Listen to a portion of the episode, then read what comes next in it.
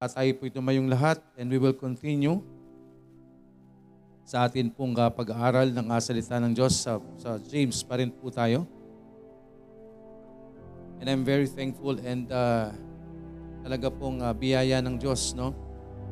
If you will hear me yesterday and if you will see me, no, ng mga nakaraang araw po, my allergic rhinitis and my hoarseness is there. But then again, here I am sa biyaya po ng Panginoon. Amen? Biyaya lang po ng Panginoon. Okay, open our Bible sa book of James chapter 2. Basahin lang po natin ang isang verse. Well, let's uh, read all the verses. Okay? Ito po yung uh, nasa bahagi pa rin po tayo ng atin pong pinag-aaralan. So this is just some of the points na, na pag-aaralan po natin. Because we are studying dun po sa true faith po ang uh, remaining verses of chapter 1 and then the whole chapter 2, tama? The whole chapter 2 po yung nakapalob sa atin pong uh, pinag-aaralan po na uh, ano po ito? Yung sa faith. So ito lang po yung uh, isang point natin no at ito'y kasama po din sa atin pong uh, uh, last point na pinag-aaralan no about uh, treating others, right? Tama po ba? Okay, so verses 8 to 13, basahin po natin ng uh, sabay-sabay. Salitan po tayo hanggang 13 ay sabay po tayo sa verse 13. I read 8. If ye fulfill the royal law, according to the scripture, thou shalt love thy neighbor as thyself. Ye do well.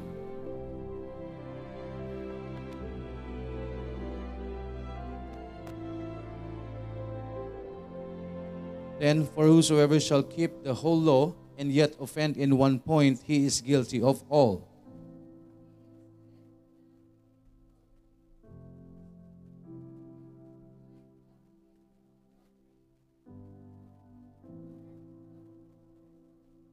So speak ye, and so do, as they that ju- shall be judged by the law of liberty altogether. For he shall have judgment without mercy, that hath shewed no mercy, and mercy rejoiceth against judgment. Purihin po ang Panginoon, tayo po'y manalangin. Dakilang Diyos na nasa langit, salamat po sa pagkakataong ito. Salamat po sa kapay, ka, kalayaan, Panginoon, na kami po ay magtipon, makapag-aral, makapakinig ng iyong salita, Panginoon. Salamat po, Panginoon, sa kalayaang ito.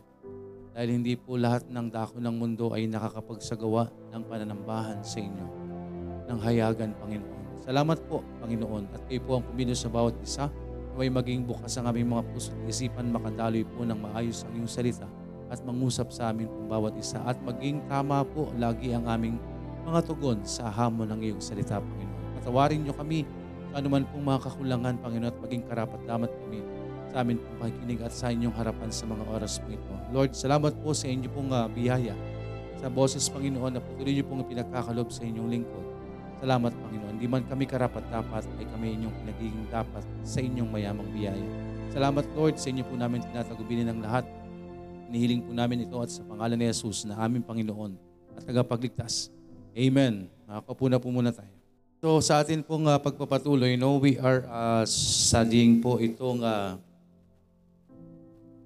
last, uh, oh, no, not, this is not the last point actually po, no. It, this is under uh, true faith, right?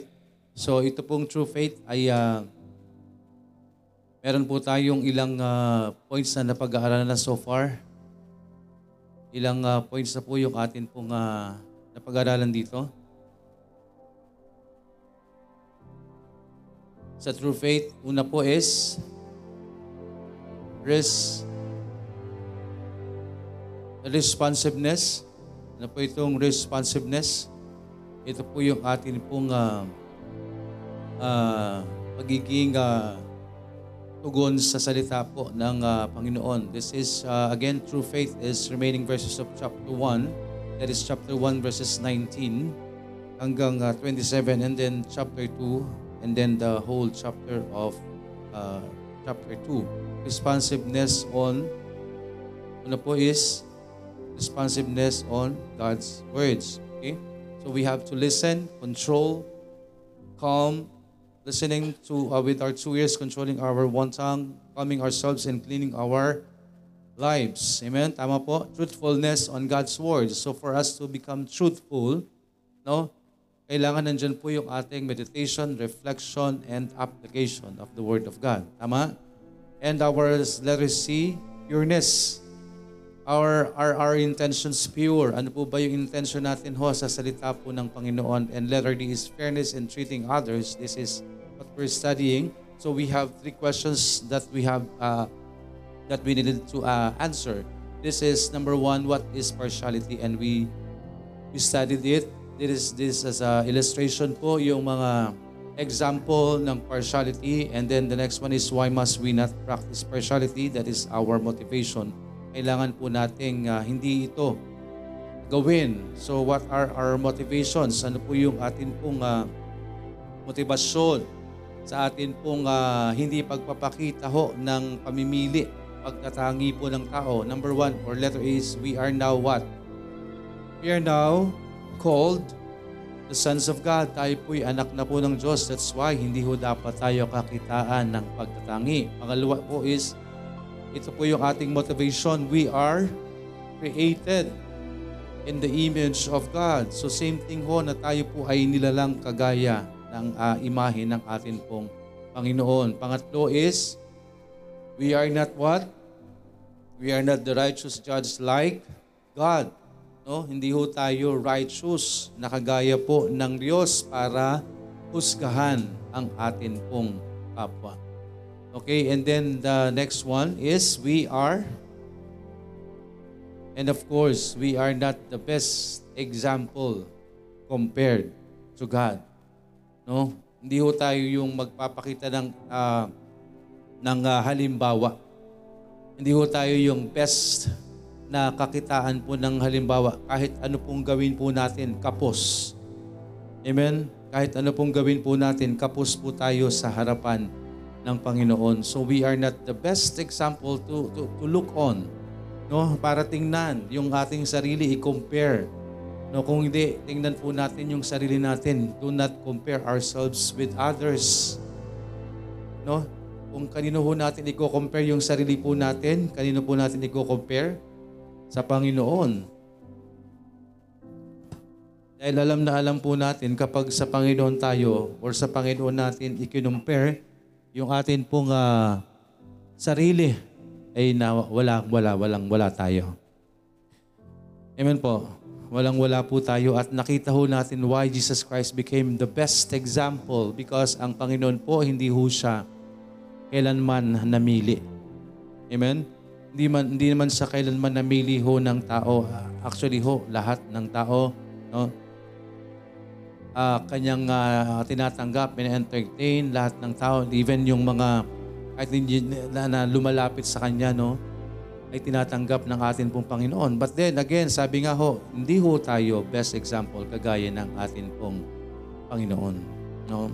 Kaya ho, yan, to yung, yan po yung ating motivation na na makita ho, no? Why uh, should we not, no? Why should we not practice partiality? So, makita nating motivation ho. And then, number three, no? Ito nga po yung uh, last natin na under po ng uh, ano yon? Fairness, no? Hindi pa tayo tapos sa atin pong uh, true faith. Andiyan pa ho yung uh, verses 14 hanggang 26. So hindi pa tayo tapos sa true faith, no? Number uh, number 3 pa lang po tayo. At yun po yung atin pong tatalakayin and we still have 14 to 26 para sa susunod pa ho mga uh, paghimay-himay ho ng kanyang uh, salita. So, nakita po natin dyan mga kapatid. So, yung number three po, again, ay uh, sasagutin po yung katanungan that what must we do instead of showing partiality? No? What must we do instead of showing partiality? So, to answer that question, number three is recommendation. Ano po ba yung pwede ho nating gawin? So the Word of God recommended na gawin po natin itong bagay po na ito. So instead of uh, showing partiality, ano nga po yung sinabi po natin na nabanggit na rin po natin sa last time actually, No? Let us what? Instead of showing partiality, let us love one another and show mercy. So dahil ayan po ang uh, sinasabi po ng uh, salita ng uh, Panginoon. Kung makikita po natin, no, sabi po dito sa verses uh, 18, if ye fulfill the royal law according to the scripture, thou shalt love thy neighbor as thyself, ye do well. But if ye have respect to uh, if ye have respect to persons, ye commit sin and are convinced of the law or, or the law as transgressors. So makita po natin dyan, ang ibig sabihin po nito, so if we fulfill the royal law according to the scripture, and what is the uh, what is the royal law according to the scriptures? No, sabi po dyan, thou shalt thou shalt love thy neighbor as thyself. At yan po yung makita ho natin na binanggit ho ng kautosan ng Panginoon. Di ba nabanggit ho ni Jesus Christ na that, that is the second uh, commandment. No? We have ten. Tama? We have ten commandments but ginawa po ito ng atin pong Panginoon na dalawang bahagi lang po. But then, ibig, hindi ibig sabihin no, na tinanggal ng Panginoon ang sampung utos ng Diyos. Instead, ginroup niya po yung utos ng Diyos. So meron pong unang bahagi na yun po ay ang atin pong pag-ibig sa Panginoon lang. Amen? Pag-ibig sa atin pong Panginoon lang. And then, ang pangalawa po is ang pag-ibig po natin sa ating kapwa. Amen po? So, let us show love sa atin pong uh, kapwa. So hindi ho natin da, ah, hindi ho tayo dapat magpakita ho ng uh, ng uh, pamimili, no? Huwag tayong magpapakita po, huwag tayong magbibigay po ng uh, ng uh, in, uh, connotation no ng uh, ng uh, pagpapakita po ng atin pong uh, pagpili sa isang tao. Because yan po ay kautusan ho ng atin pong uh, Panginoon na kailangan po nating mahalin ang atin pong kapwa kagaya ng atin pong pagmamahal sa atin pong sarili. Yan po ang kautosan ng Panginoon. So whatever it is that we're doing sa atin pong kapwa, no, parang ginawa na rin natin sa ating sarili. Amen? Sabi po dyan, Thou shalt love thy neighbor as thyself. So kung ito po, according to the scripture, nagagawa po natin, eh sabi ho ng salita ng Diyos, mabuti. Ikaw ay uh, nakakagawa ng tama. According to the Scripture. But then, sabi po dyan, but if we have respect to persons, so ito po yung sinasabi po natin, that if we have respect to persons, but sabi nga, kung ikaw ay nagtatangi ng tao, sabi po dyan, but if you have respect to persons, ye commit sin. So kung ikaw po ay, uh, sabi nga, thou shalt love thy neighbor as thyself. So kung nag, na, na, andun na minamahal mo ang iyong kapwa, mabuti at nakakasunod ka sa utos ng Panginoon. Pero kung ikaw ay nagtatangi, ikaw ay namimili ng tao, no, kung paano mo ititreat ang isang tao, ano pong nakomit natin? Nakomit po natin ay kasalanan. And that is not based on our words. Hindi ho yan base sa ating salita. But then that is based on what? And sabi po dyan, and are convinced of the law as transgressors. So hindi ho base sa atin, no? Hindi ho tayo yung nag-judge na tayo naging makasalanan kung tayo nagtatangi ng tao. Sino po ang humusga ho sa atin?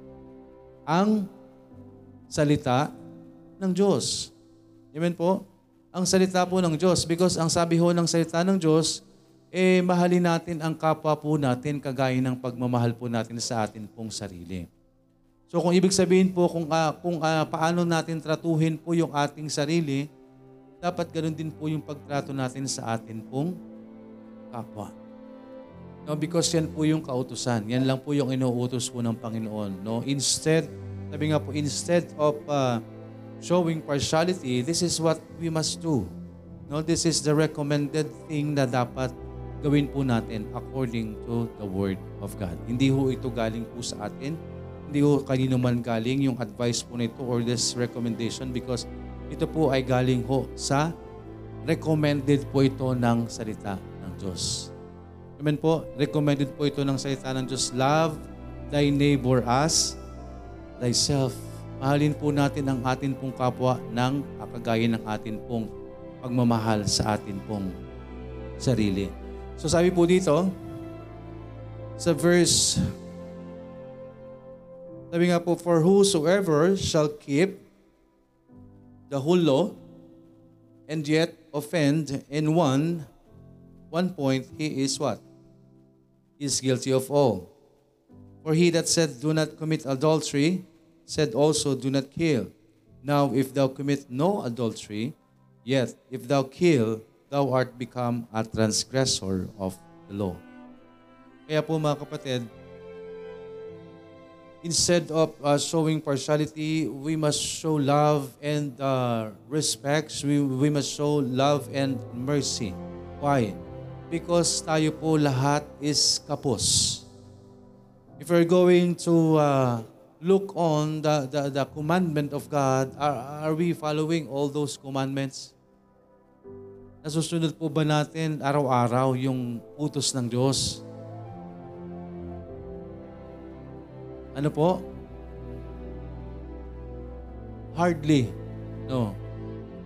Kaya nga po, ay, nagagawa ko, hindi magka, sabi nga, huwag tayong magmayabang, ay, hindi ako pumapatay ng tao. Ay, hindi ako, hindi ako nakikiapit, hindi ako nangangalunya. No? Hindi ako nagnanakaw. Good. How about dun sa ibang bagay? So again, we have 10 commandments na ibinigay nga po ng ating Panginoon at kung atin pong hinati ng ating Panginoong Yesus that is pertaining to God, unang-una ho sa atin pong Panginoon, love, thy, love the Lord thy God with all thine hearts, with all thy mind, with all thy might. Tama ba? O ramble na tayo. Diba? Love the Lord thy God with all thine heart, with all thy soul, with all thy might. O, di po ba? Memorize. Alam ko, pinag-aaralan nyo yun sa ladies eh. Tama ba? Nagagawa ba natin? Hmm. Di ba? Titingnan po natin, no? Ang ah, titingin tayo sa ibang tao, titingnan natin yung kapwa natin. Bakit hindi natin unahin yung sarili po natin? Amen? Lagi po nating unahin po yung sarili natin. Because mga kapatid, if we are going to look on others before ourselves, nagkakasala po tayo.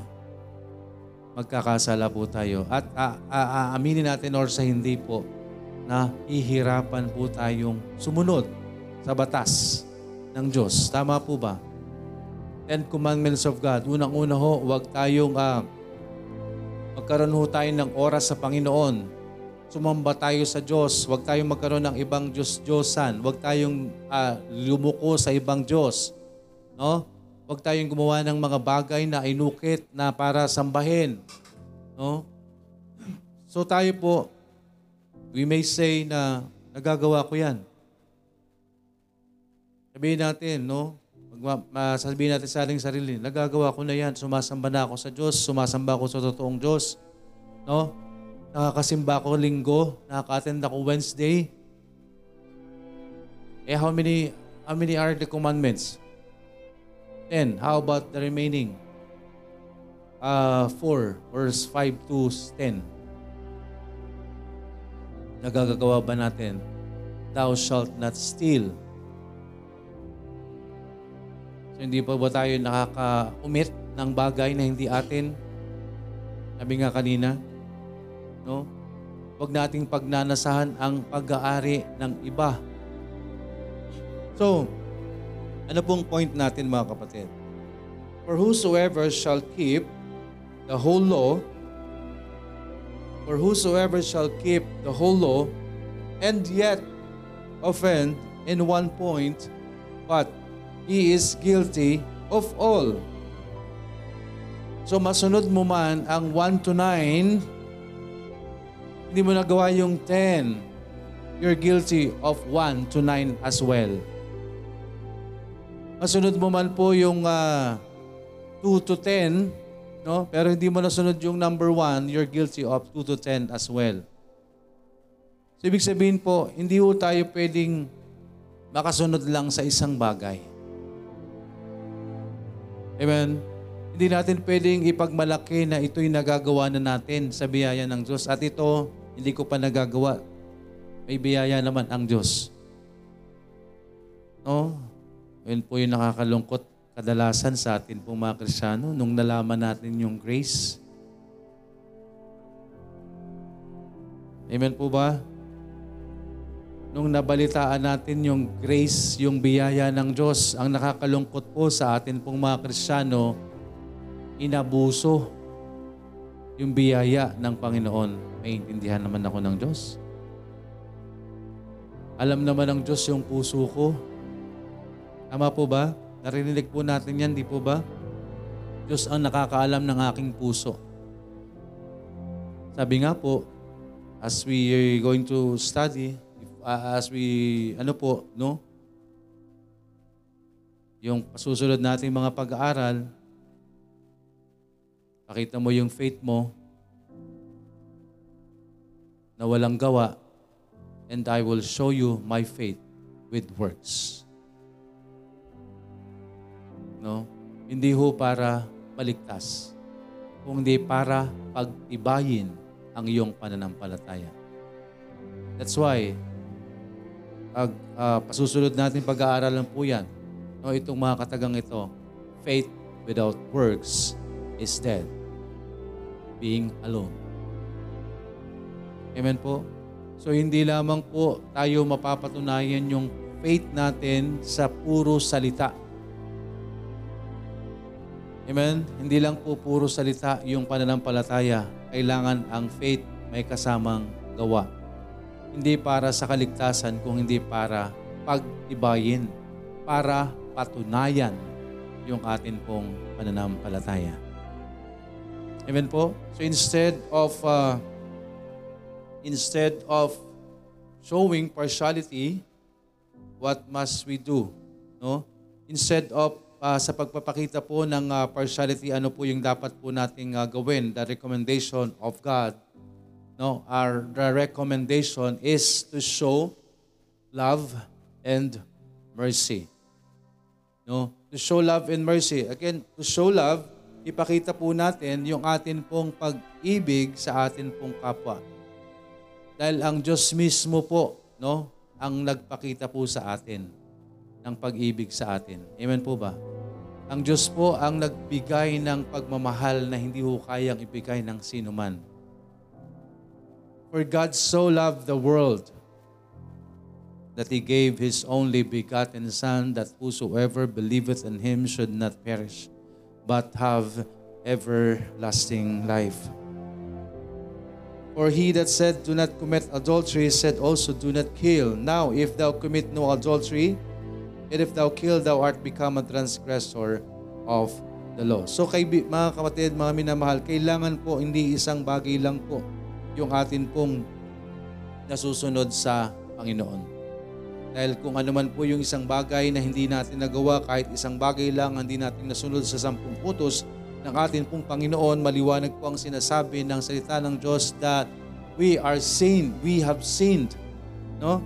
Doon sa lahat. For whosoever shall keep the whole law and yet offend in one point, but he is guilty of all.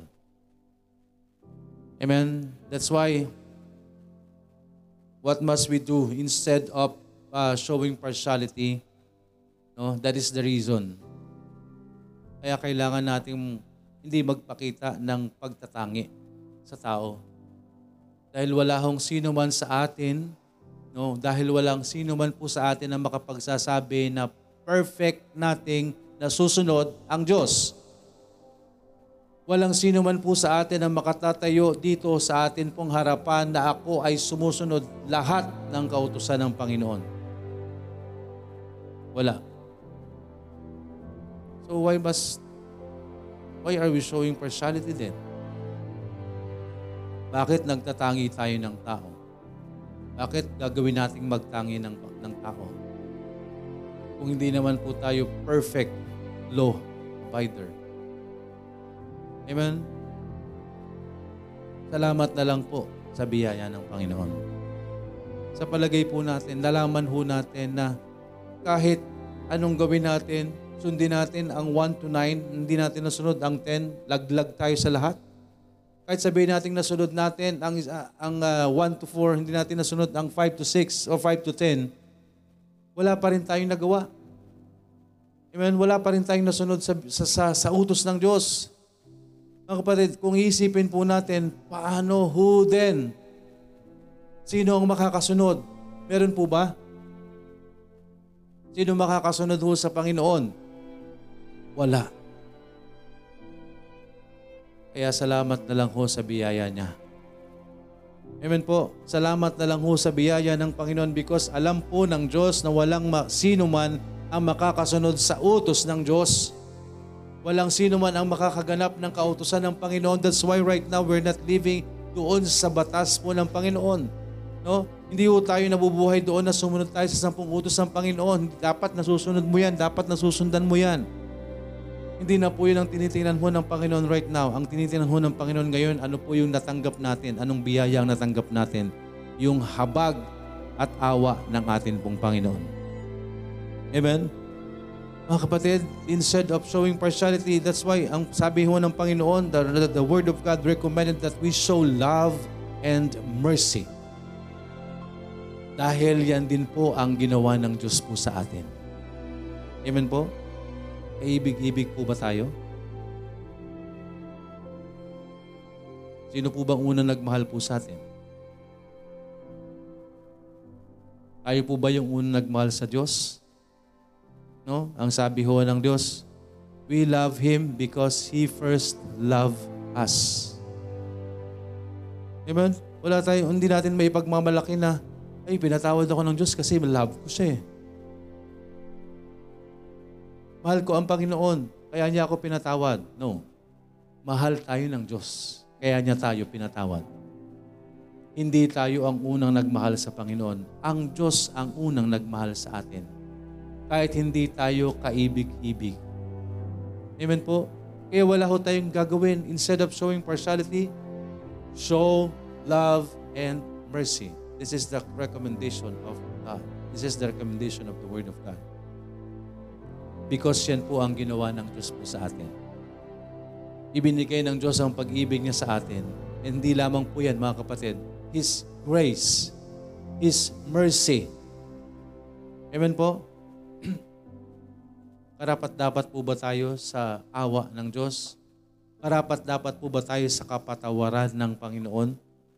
Di po ba? Pero nandyan ang pag-ibig at awa ng Panginoon. When we say mercy or grace, again, mga, ano pong alam natin sa grace? It is unmerited favor. So mercy, yan po ay ibinigay sa atin na ito dapat ang mangyayari sa atin na dapat pagdurusahan po natin ng isang bagay pero instead, nahayaan tayo ng, ng uh, Diyos na pagdusahan natin ng isang bagay, He gave His mercy. No? Yun pong habag, yung awa. So instead of let uh, instead of uh, God letting us to suffer, binigyan niya tayo ng awa. Amen po. Instead uh, na napagdusahan natin yung kasalanan po natin sa impyerno, God gave us His love and mercy. At purihin po ang Diyos because sabi nga po, hindi ho natin masusunod po yung kautosan ng Panginoon. Hindi natin masusunod yung buong kautosan po ng Panginoon but thanks be to God dahil nandyan ang kanyang biyaya. Amen po, ang kanyang biyaya at awa. So mga kapatid, sa atin po, no, sa Panginoon, madaling gawin. Tama, nagawa niya na po eh. Amen po ba? Naranasan na po natin, no? Naramdaman na po natin yung pagmamahal ng Diyos at awa ng Diyos sa atin. Amen po ba? Lalo na kung ligtas ka. Amen po ba? Naramdaman na po ba natin yung awa at ah, pagmamahal ng Diyos sa atin? Hindi po tayo karapat dapat pero ibinigay niya po sa atin yung kanyang pagmamahal at kanyang awa. No? Na tayo po ay ah, andoon na talagang ah, pilit na hinihila ng kaaway, no? Pilit tayong hinihila ng kaaway pabalik. Pilit tayong ginagawa ng kaaway na inutil. Pilit tayong inaagaw ng kaaway, pinutulad, binubulit-mulit tayo para magkasala. Pero nandyan ang Panginoon po sa atin. Amen po ba? Nandyan ang Diyos po sa atin every day. Tayo po yung naniniwala na ang Diyos po, nandyan po ang banal na Espiritu ng Diyos para mag-guide po sa atin araw-araw. No? Andyan po yung Holy Spirit is our comforter. Amen po? Siya po ang nagpapaalala po sa atin. Siya po yung nag, ah, nag, pa- nagtutulak po sa atin. Siya po yung nagpapaalala sa atin, nagbibigay, nagpap, nagre-rebuke, no? Minumulat po tayo sa mga bagay-bagay na nasa atin pong harapan.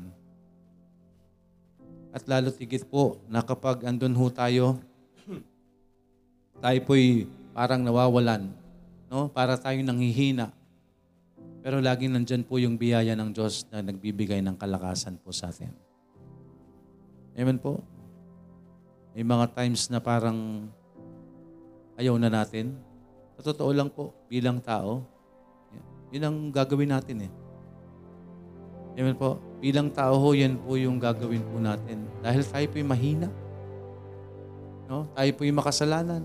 Sino po bang gustong ah, ah, gumawa ng kalooban ng Panginoon? Mahirap pong sundin ang kalooban ng Panginoon pero salamat po sa kanyang biyaya dahil siya pa rin po yung nagbibigay sa atin. Siya pa rin po yung nagtutulak po sa atin. Amen? We are being led by the Spirit of God because without the Spirit of God, we can do nothing. Wala ho tayong magagawa sa mundong ito. Kung wala po yung banal na Espiritu, wala hong pipigil sa atin. Amen? Wala hong magpapaalala po sa atin. Wala magre-rebuke sa atin. No? Eh, kasalanan yan. Walang burden na ma- mara- wala tayong burden na mararamdaman if you don't have the Spirit of God. You will do whatever you want to do.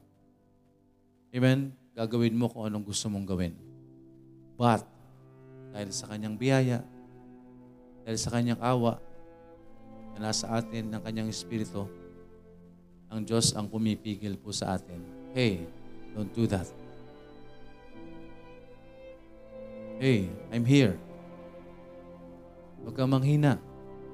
Nandito ako. Amen po. Salamat po sa Diyos. No? Sa kanyang espiritu na kasama po natin lagi. Dahil siya yung nagiging kalakasan po natin every time na tayo po andon sa parang gusto na nating sumuko. No? Lugmok na lugmok na ho tayo. Kapag dumating tayo sa puntong yun mga kapatid, wala tayong gagawin kundi umikit, manalangin. Amen? Yun lang po. Huwag nating hahayaan na manalo po ang kaaway sa buhay po natin. Amen? Sa biyaya ho ng Diyos, salamat po sa kanyang awa, sa kanyang biyaya na yun po ang pinakita po sa atin. No, that's why instead of showing partiality po, no, Huwag tayong, ah, sabi nga ho, huwag nating piliin. So, andyan yung burden na tayo po, wala ho tayong dapat piliin, na bahagi na ng salita ng Diyos. Higit sa lahat po, tayo po, ang unang-unang burden natin, our families, right? No, if you still have grudges sa atin pong family, family member, o kung sino man po, ipag-pray natin sa Panginoon. Let's have the burden. Ipag-pray natin sa Diyos na huwag tayong ah, tanggalin natin anuman pong galit, anumang grudges sa atin pong mga kapwa. Higit sa lahat sa atin pong mga mahal sa buhay because hindi dapat natin yan nararamdaman. Amen? Hindi dapat yun yung nangunguna po sa atin because God gave us His love and His mercy. So yun po dapat yung gawin natin instead of showing partiality. Eh, kailangan nating iparamdam din ho yung pagmamahal. Iparamdam din ho natin yung habag. Dahil yan po unang-una ang ibinigay sa atin ng Panginoon.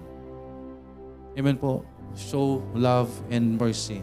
Sabi po dito sa last two verses, So speak ye and sudo. So ibig sabihin po nito, no?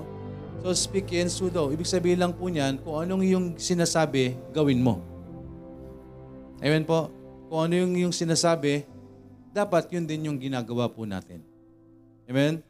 And last day that shall be judged by the law of liberty. Last verse.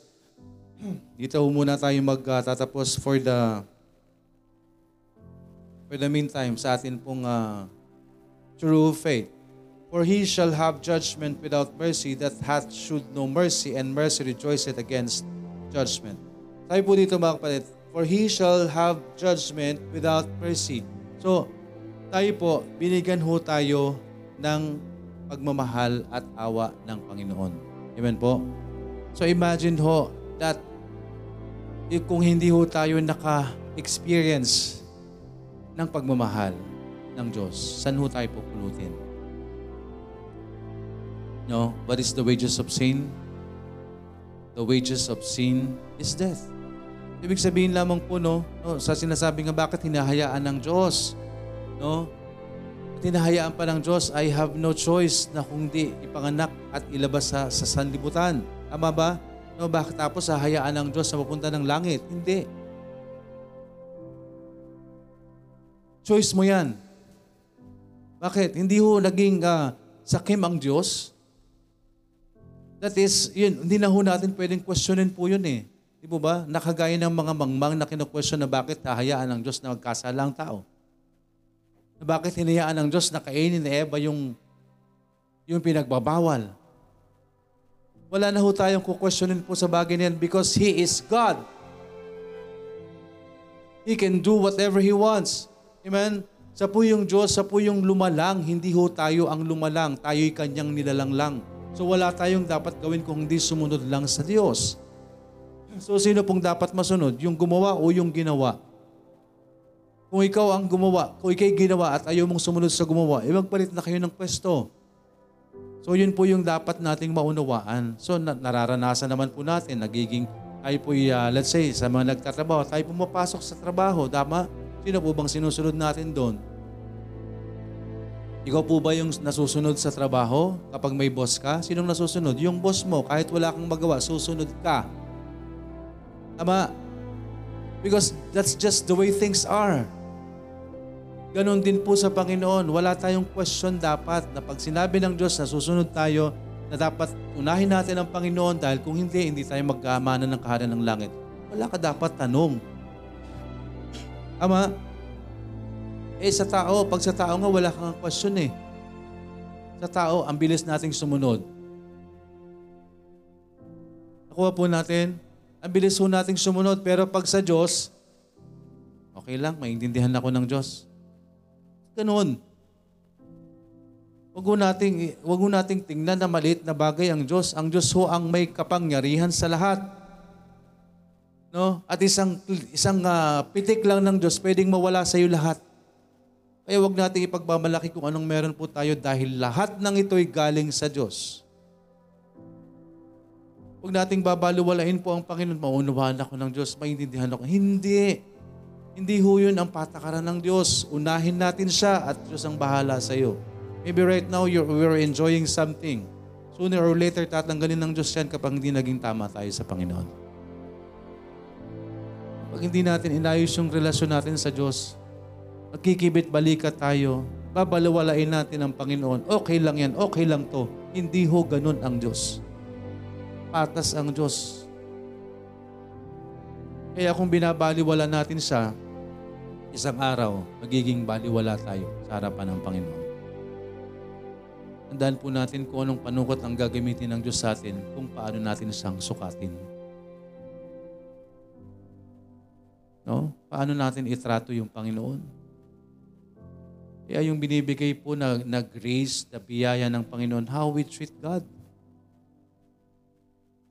Kung paano nating tratuhin po ang Panginoon, kaya hindi natin pwedeng sabihin na lahat ng lahat tayo sa langit.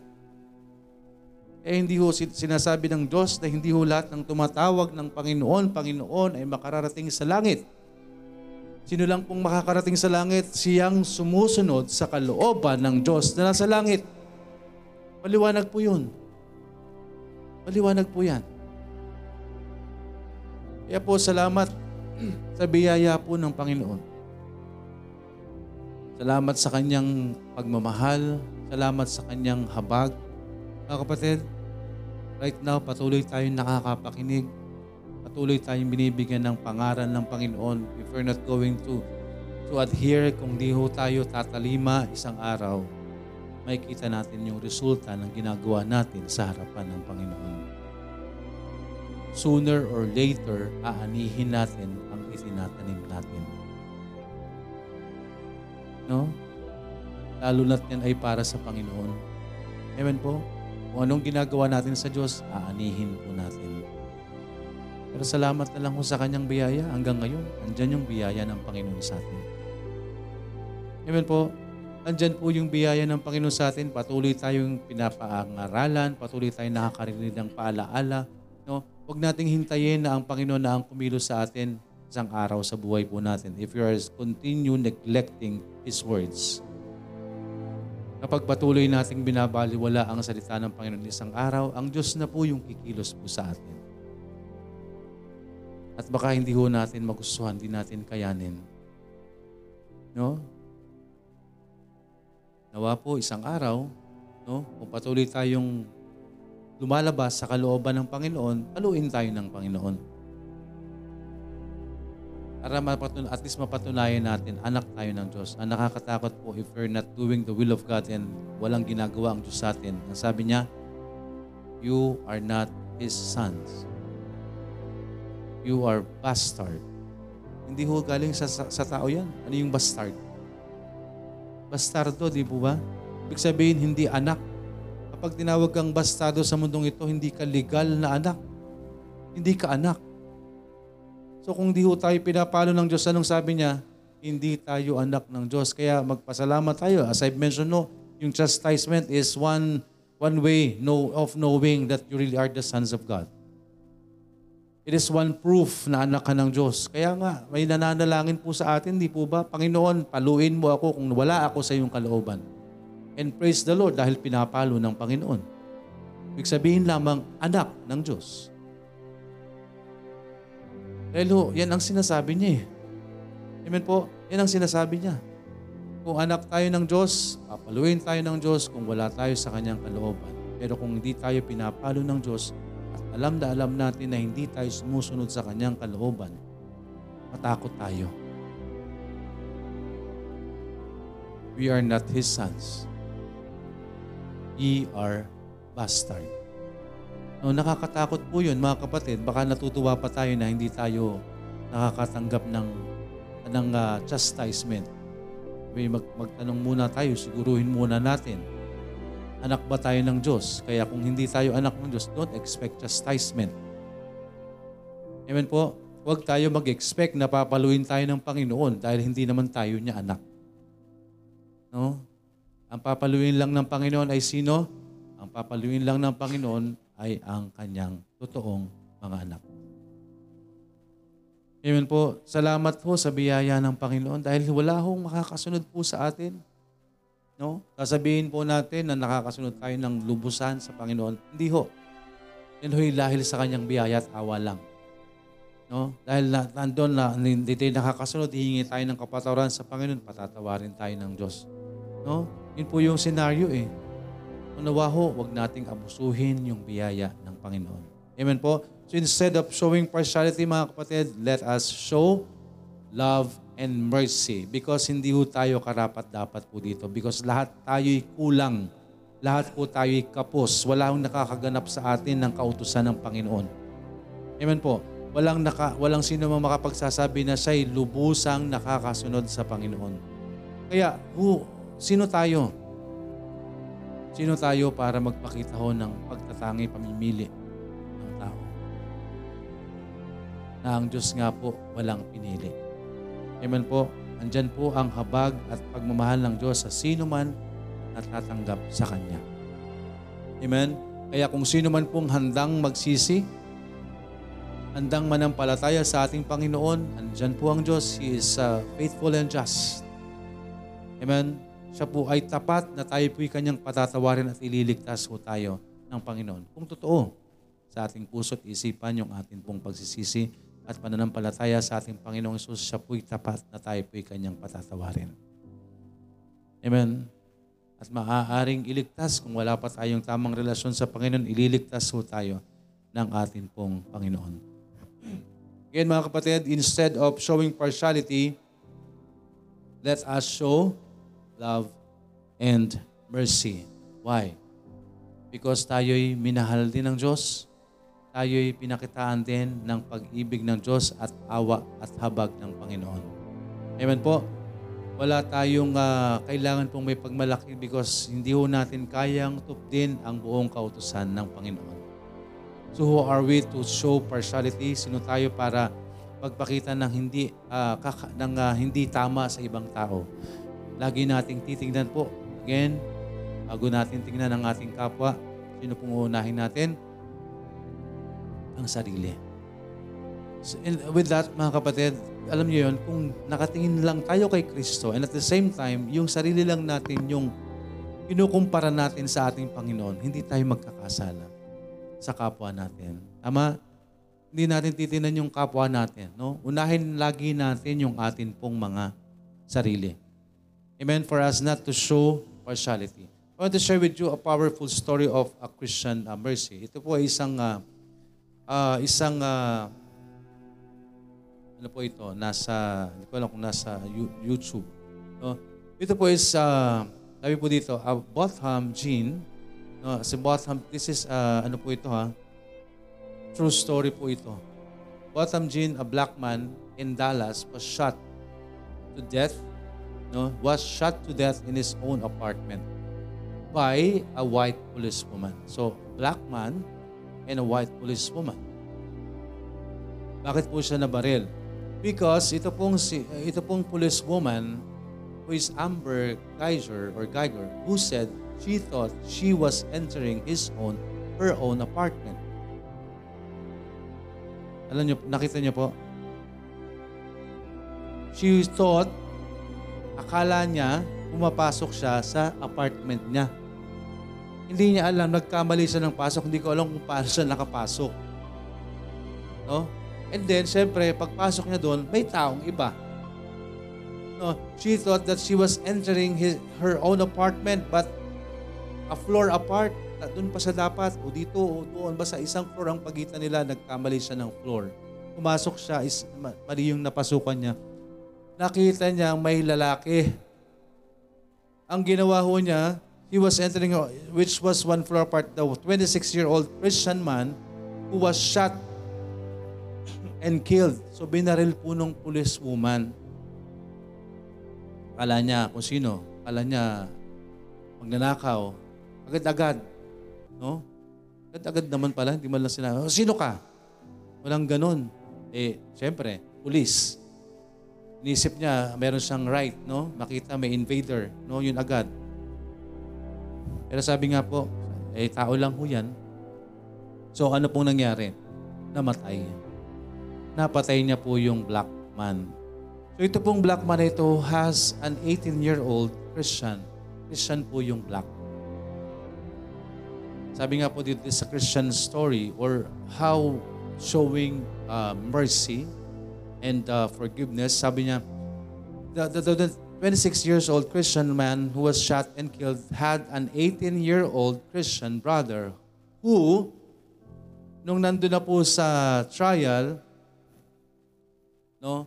Andun na po sa trial yung policewoman and then andun yung kanyang kapatid na 18-year-old, yung kapatid ng napatay na lalaki. Christian brother who publicly what? Forgave the policewoman at her trial. He even confessed that he loved her and asked if he could give her a hug.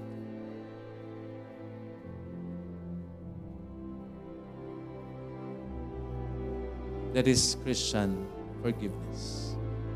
Christian mercy. No? Dahil ganyan po ang Diyos po sa atin. Amen? Mahirap?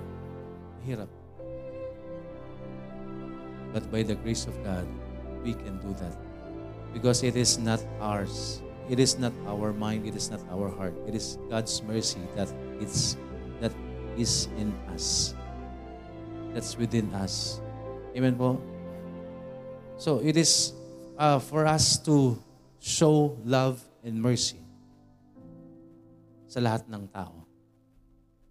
Amen po. Because yan po dapat yung nangingibabo sa atin because ang Diyos po ang nagmahal po sa atin. Ang Diyos ang nagpatawad po sa atin. An- paano tayo makakapagpatawad ng isang tao na alam natin nagkasala po sa atin? Pero sabi nga po ng salita ng Diyos, For he shall have judgment without mercy, that had should know mercy. And mercy rejoiceth against judgment. Again mga kapatid, kung hindi ho tayo magkakaroon ng pusong mapagpatawad, huhusgahan din ho tayo ng walang awa.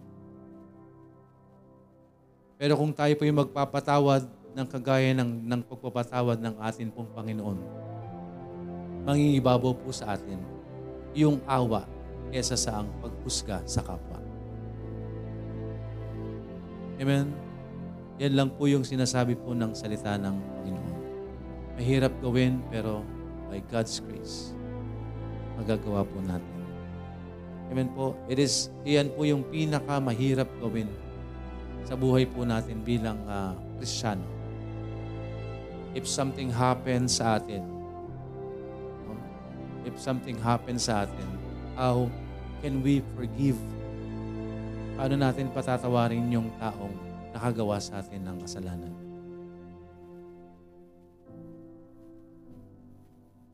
Kaya po ba natin gawin? Makakaya ho natin yan by God's grace. Amen? Dahil yan po ang ginawa ng Diyos po sa atin. Amen? So instead of showing partiality, instead of treating others na parang meron tayong reservation, let's just show love and mercy. Amen po? Mahirap, pero nandyan po yung biyaya ng Panginoon. Wala tayong ibang dapat gawin kung hindi magpakita ng pagmamahal at awa sa ating kapwa. Higit sa lahat, kapag doon sa time na hirap na hirap tayo, na ibigay yung pagmamahal at awa. That is the best thing na gawin po natin. Kasi kung, uh, kung mahal mo yung tao, kung, kung ramdam mo yung habag sa kanya, madaling gawin yun, right? Kasi you love him, you love, you love her. Meron kang awa sa kanya. But, kapag ramdam mo na mahirap siyang mahalin, mahirap siyang patawarin, that is the, the best na dapat mong gawin. Love Him and show mercy. Because yan po ang ginawa po sa atin. Kasi kung mahirap mong mahalin ng isang tao at mahirap mong patawarin ng isang tao at nagawa mo, nagawa mo yun hindi dahil sa iyong sarili, dahil sa biyaya ng Diyos. Magagawa lang ho natin yan dahil sa biyaya ng atin pong Panginoon. Amen po. So instead of showing partiality, let us show love and mercy na yan din po ang ginawa ng Panginoon po sa atin. Amen po. Kung di nyo pa nararanasan yan, subukan nyo. Subukan nyo. Kapag nagawa nyo yan, masasabi nyo rin yung bagay niyan na madaling gawin madaling gawin ng isang bagay kung susuko mo sa Panginoon. Meron tayong mga tao, meron tayong mga, mga, mga pamilya, meron tayong mga previous people na encountered that we have still grudges. We, meron tayong galit. No? Meron tayong uh, puot, meron tayong tinatago, meron tayong kinikimkim. But then again, mga kapatid, if you let it go and let God do things, do the miracle, mangyayari po yun mga kapatid. Amen? let us show love and mercy instead of showing partiality. Amen po? Ipagkatiwala lang natin sa Panginoon dahil yan ang binigay sa atin ng Diyos. So sino po tayo para ipagkait yan sa kapwa natin? Eh tayo binigyan ng Panginoon ng love and mercy.